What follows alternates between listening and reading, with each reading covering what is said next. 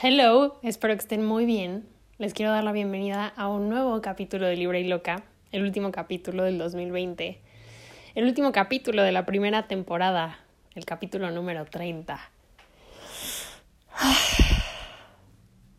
No saben lo feliz que estoy de, de llegar a este punto, de lo mucho que este año me ha traído, porque sí, el 2020 ha sido un año complicado, ha sido un año de muchos retos para todos ha sido un año de agradecer el tener salud, cuando salud es lo que más falta en el mundo, de tener comida en la mesa, cuando no todo el mundo pudo tener ese privilegio en, en la sombra de una pandemia mundial, ¿no? El 2020 ha sido un año justo de eso, de contemplar la vida, de agradecer todos los privilegios y todas las cosas que dábamos por sentados y de agradecer todo el cambio que nos trajo. Esa yo creo que es una de, de las frases que me acompañó este año, de los aprendizajes que me acompañó este año. Cada final es un comienzo. Y estamos muy acostumbrados a verlo como algo triste, como algo malo, como algo incómodo, ¿no? Porque, porque no estamos acostumbrados al cambio. Porque el cambio no nos gusta, aunque el cambio es la vida, porque la vida es impermanencia pura. Y justo ese es otro de los, pues de las lecciones que me llegó este año, ¿no? Lo rígido se quiebra y lo flexible se adapta. Si este año algo nos enseñó, es que hay que adaptarnos, que no podemos vivir la vida planeando y con expectativas, porque, porque puede llegar un día una realidad que esté totalmente fuera de nuestro poder y nos cambie todo.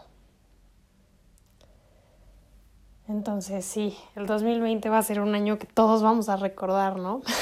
Por todo, todo lo que nos vino a enseñar.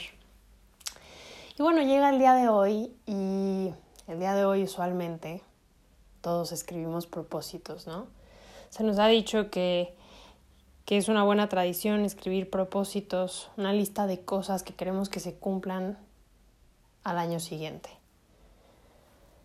Y bueno, ya saben que yo siempre pienso muchas cosas, pero la verdad es que el rollo de los propósitos me ha conflictuado mucho desde siempre. No sé si quizá es porque no lo hacía bien o no lo he hecho bien, pero para mí la lista de propósitos se veía más como una lista de deseos, ¿no? El próximo año quiero bajar de peso, el próximo año quiero ir al gym todos los días, el próximo año quiero subir mis notas, el próximo año quiero encontrar el amor, el próximo año y así sucesivamente. Y después, ese próximo año, no sé, llegaba julio y te encontrabas tu lista de propósitos en las notas del celular o en algún cuaderno por ahí porque ya se te había olvidado.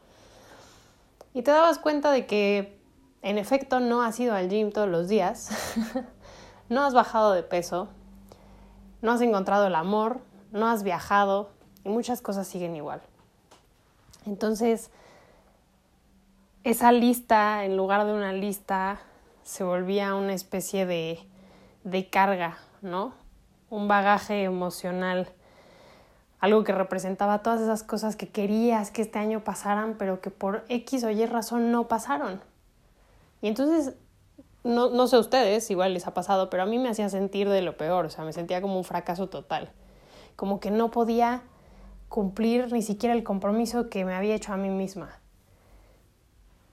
Y con los años, justo hace dos años, me di cuenta de que no era falta de compromiso, sino falta de, de planeación. No eran propósitos concretos, eran anhelos, deseos, pero no había acciones concretas para, para que se volvieran realidad, ¿no? Hace dos años em, solamente tenía un propósito y el propósito era volver a ser feliz. Mi único propósito era volver a levantarme de la cama sin sentir una pata de elefante aplastándome el pecho, sin sentir que se me cerraba la garganta, sin querer llorar cada 20 minutos. Ese era mi propósito. volver a encontrar un propósito, volver a encontrar algo que me apasionara y que me hiciera sonreír. Y ese año que no hice una lista de X cantidad de propósitos, cumplí la gran mayoría sin proponérmelo. Porque con un propósito concreto que era volver a ser feliz, volver a encontrar la luz, paz, cada acción de cada día estaba destinada a cumplir ese propósito. Entonces, quiero bajar de peso o quiero respetar la dieta o quiero comer sano, se volvió en todos los días despertarme y buscar hacer las elecciones más inteligentes de comida, por ejemplo, para nutrir mi cuerpo, porque sabía que si mi cuerpo estaba débil y que si yo no lo alimentaba bien, no iba a ser feliz. O más bien, que nutrir mi cuerpo y respetarlo y tratarlo bien me iba a ayudar a encontrar esa felicidad que estaba buscando. El gimnasio se volvió mi aliado para combatir la tristeza. Y entonces todos los días me levantaba y decía, es que tengo que hacer ejercicio porque, porque esto me va a ayudar, me va a ayudar a, a regresar a mí, a ser feliz. Me concentré en mis proyectos y nació este espacio que ya les conté que, que empezó como una catarsis, pero al final el querer compartir con ustedes me dio un proyecto en el que me volqué y con el que empecé a crecer. Un lugar en donde compartir mis reflexiones, sentirme escuchada y comprendida y hacer comunidad. Y eso me ha hecho muy feliz. Y así hubo muchos propósitos que, que sin necesidad de ponerlos en una lista, fui cumpliendo, subí mis notas en la universidad. Em, nunca había sido buena con las rutinas y de pronto ya tenía mi rutina, ¿no? Esta parte de levantarme, hacer ejercicio, comer sano, meditar, ponerme a estudiar, trabajar en este espacio y trabajar en muchas otras cosas que había estado posponiendo porque decía que no tenía tiempo. Alguna vez les conté que tengo la impresión de que muchas veces nos volcamos en escuela o trabajo o en un estilo de vida como que, que se trata de correr y nos olvidamos de lo que realmente nos gusta. Y son esas pequeñas cosas que nos apasionan lo que realmente somos. A mí me gusta dibujar, me gusta leer, me gusta estar con mis amigos. Y entonces, a lo largo de estos últimos dos años, me enfoqué precisamente en esas cosas que me hacen yo y que me hacen feliz. Entonces, volví a encontrar el tiempo para leer, volví a encontrar el tiempo para dibujar y me he dedicado a procurar y cultivar a mis amistades. Y hoy por hoy, no sé cuánto tiempo pasó, no sé si me tomó seis meses, un año, dos, dos y medio. La verdad es que no sé, a lo mejor mi tradición se volvió poco tradicional en el sentido de que no no me dediqué 365 días a un propósito, sino se volvió una especie de propósito general de vida, ¿no? Encontrar la felicidad, encontrar el balance, la paz. Y hoy por hoy literalmente ese es mi propósito, cada año. Y si hoy en día ya tengo esa rutina básica en la que ya cumplo esos propósitos básicos que tantos años había intentado cumplir, pues cada año uno va buscando cómo ajustarla para hacerla mejor, ¿no? Por ejemplo, em, durante esta cuarentena, durante este encierro, durante este último año, hablamos mucho de dejar ir, ¿no? No sé si les pasó, igual y sí, pero mis amistades cambiaron. Y justo platicaba con una amiga de cómo a veces uno contempla su vida y dice, creo que estoy haciendo las cosas bien, pero ¿por qué? ¿Por qué hay tanta rotación? ¿Por qué de pronto la gente se va? ¿Por qué de pronto la gente que creíste que siempre iba a estar ya no está? ¿Por qué? ¿Qué estoy haciendo mal? ¿Por qué la gente cambia tanto? Y el episodio pasado les conté que ahora lo veía como que la vida es un tren, ¿no? Y, y hay que aceptar ese cambio, porque ese cambio se da porque nosotros estamos cambiando y estamos creciendo. Y hoy lo veo como que yo tengo esta gran meta de vida, ¿no? Que está conformada por mis ideales, por mis valores, de nuevo, por esta meta que es ser feliz, encontrar paz y balance, relacionarme de una forma sana, priorizar mi paz. Y entonces me cayó el 20 de que todos estos cambios que se han ido dando, que a veces vemos como finales, que a veces nos dan tristeza, que a veces no entendemos, son precedentes que vamos marcando, cambios que vamos haciendo, peso muerto del cual nos vamos deshaciendo para alcanzar esa meta más grande. Todo ese nombre de esa meta más grande, sea cual sea la que cada uno de ustedes que me está escuchando tenga. Les digo, en mi caso es ser lo más feliz posible, encontrar balance y relacionarme de la forma más sana y bonita posible. Lo que quiero de mi vida es vivir bonito, ya se los había contado. Y para eso, sí, seguramente tendré que dejar ir muchas cosas, porque dejando ir algunas personas, también dejo ir situaciones que no me gustan, situaciones que esas personas me provocan, situaciones que, que no van conmigo o no van con lo que quiero ser, ¿no?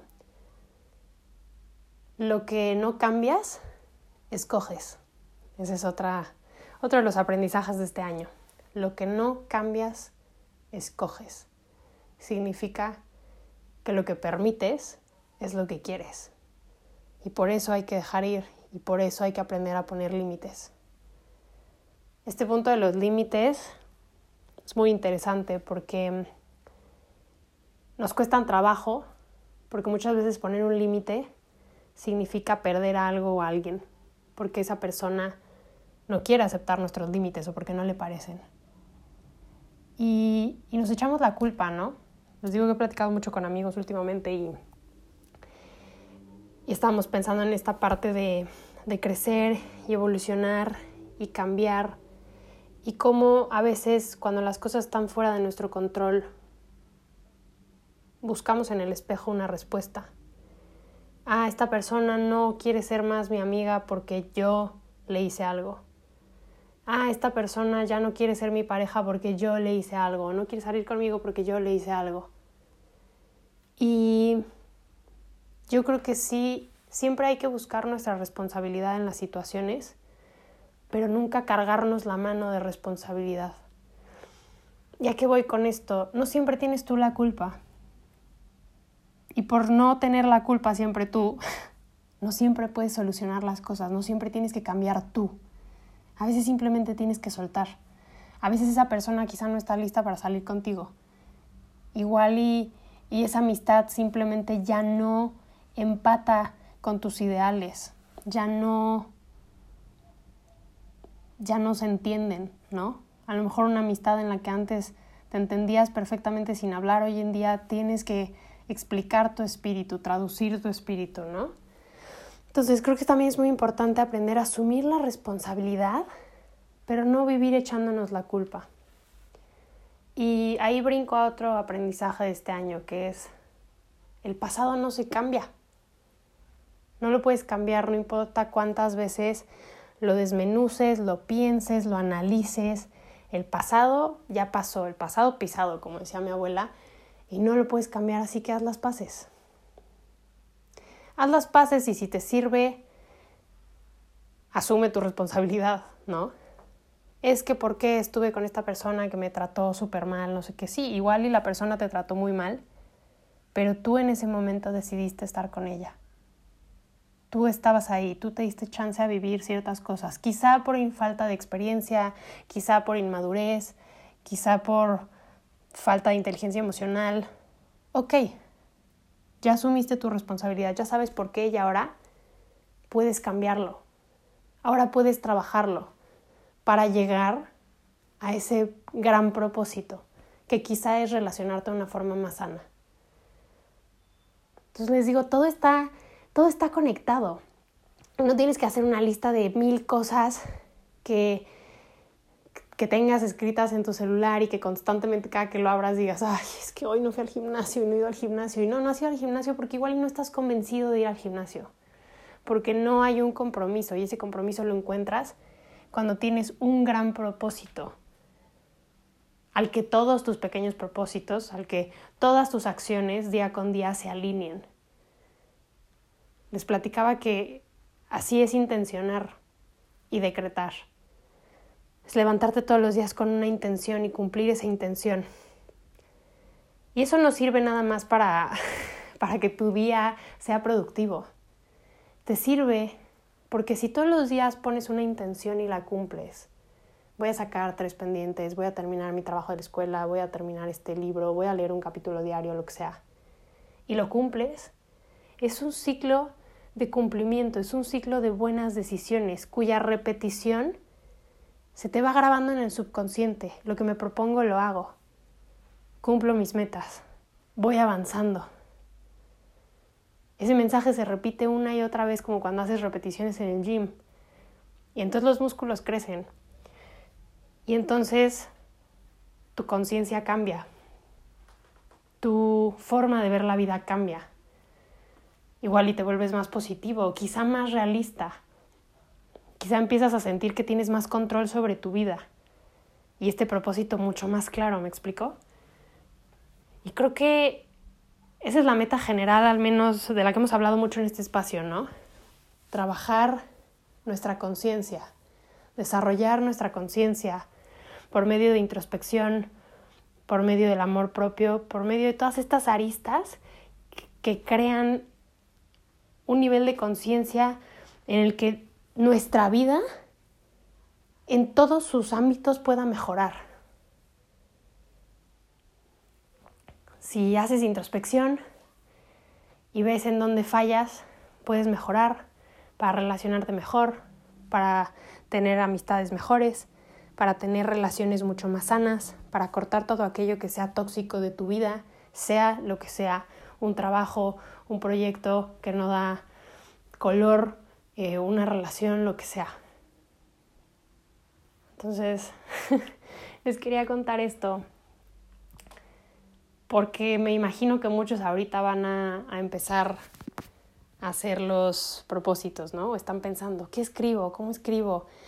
Y me acuerdo que cuando hacía ese proceso muchas veces quería escribir el mismo del año pasado porque no lo había cumplido y era otra vez esta culpa y esta carga y, y este ir y venir mental de, bueno, vamos a ver si este año sí. Y les digo, este año lo que nos enseñó es que igual y teníamos propósitos, igual y queríamos sueños, yo por ahí me, me escribí uno que era, quiero conocer todavía mejor la Ciudad de México, ¿no? Quiero, quiero ir a X restaurancitos, quiero salir más con mis amigas. Y pues fue un año en el que 10 meses estuvimos encerrados en casa, ¿no? Entonces no hubo restaurancitos y no hubo ver a las amigas, pero sí hubo procurar las amistades.